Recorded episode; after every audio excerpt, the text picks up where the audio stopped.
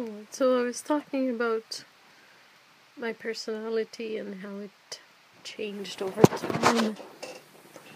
Um, when I was in Toronto, I was working in uh, offices and I was being.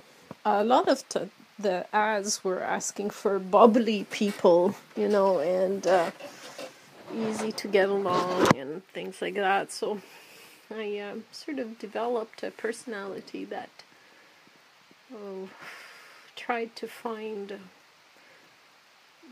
the positive side of things all the time.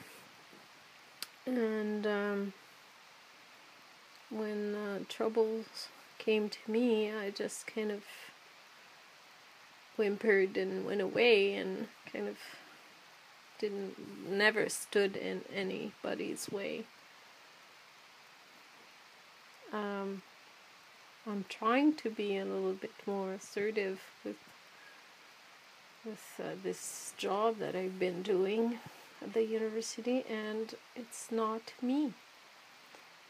I I just think that everyone should be taking responsibility for their lives and for what they're doing and for what people are asking them to do.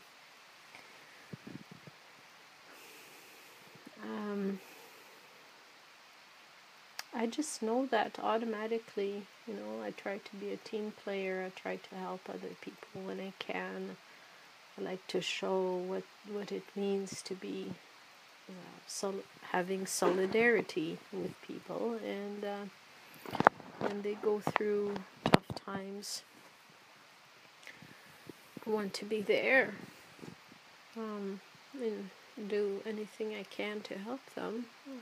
It's a bit different when you're a parent, like you can't um, you know, um, take on every cause that comes your way, but I think that um, what the Dalai Lama says that we it's by helping others that we become happier. I think it's true.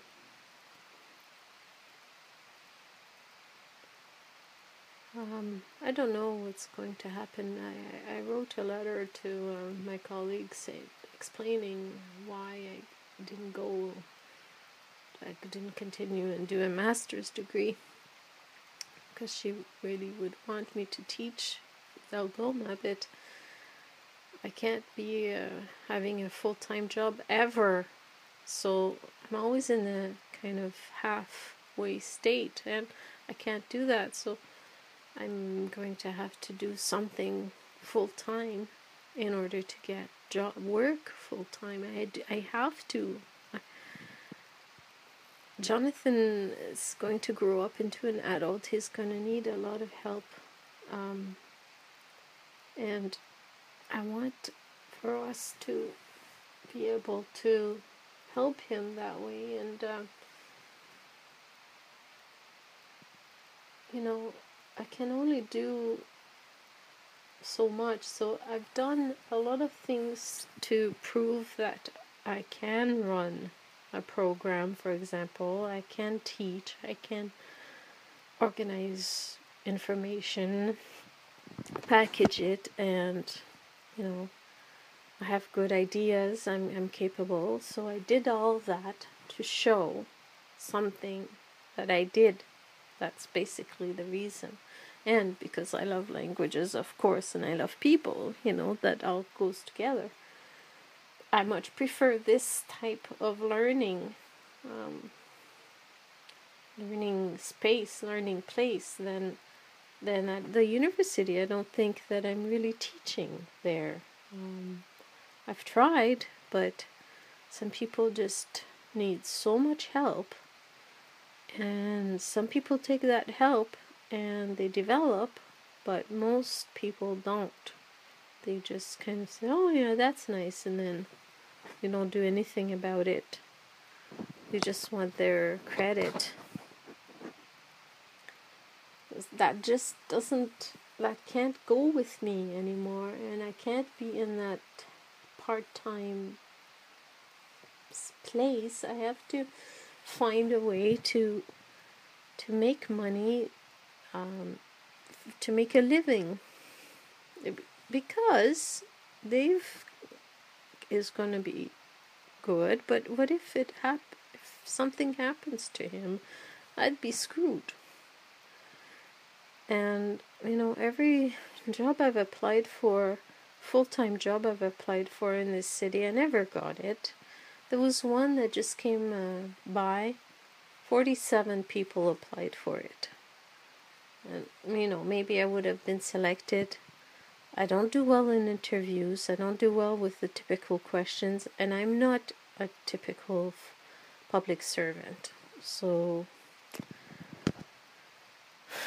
I don't know what to do with me. so I guess I'm just gonna create pretty paintings from now on because uh, you know I've tried everything. I've done everything. I've worked in offices, I've taught, I, you know, I babysat kids. Uh,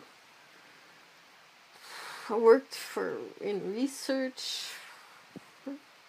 You know. So, well, I'm gonna give this my best shot then. I'm 46 years old. And some people start their careers at 60, so there should be hope for me. Alright, so this was part two, the finishing of my first ideas. Thank you for listening again. Uh, I don't see any comments, so I'm guessing people are listening. I don't know. I know the dude is. He always is. Um, but who else I don't know uh, Doug, I think. I don't know you, Doug, but thanks for listening. And who else? I don't know, but that's okay. I don't need to know. You don't have to leave me a message. I can just keep talking like this.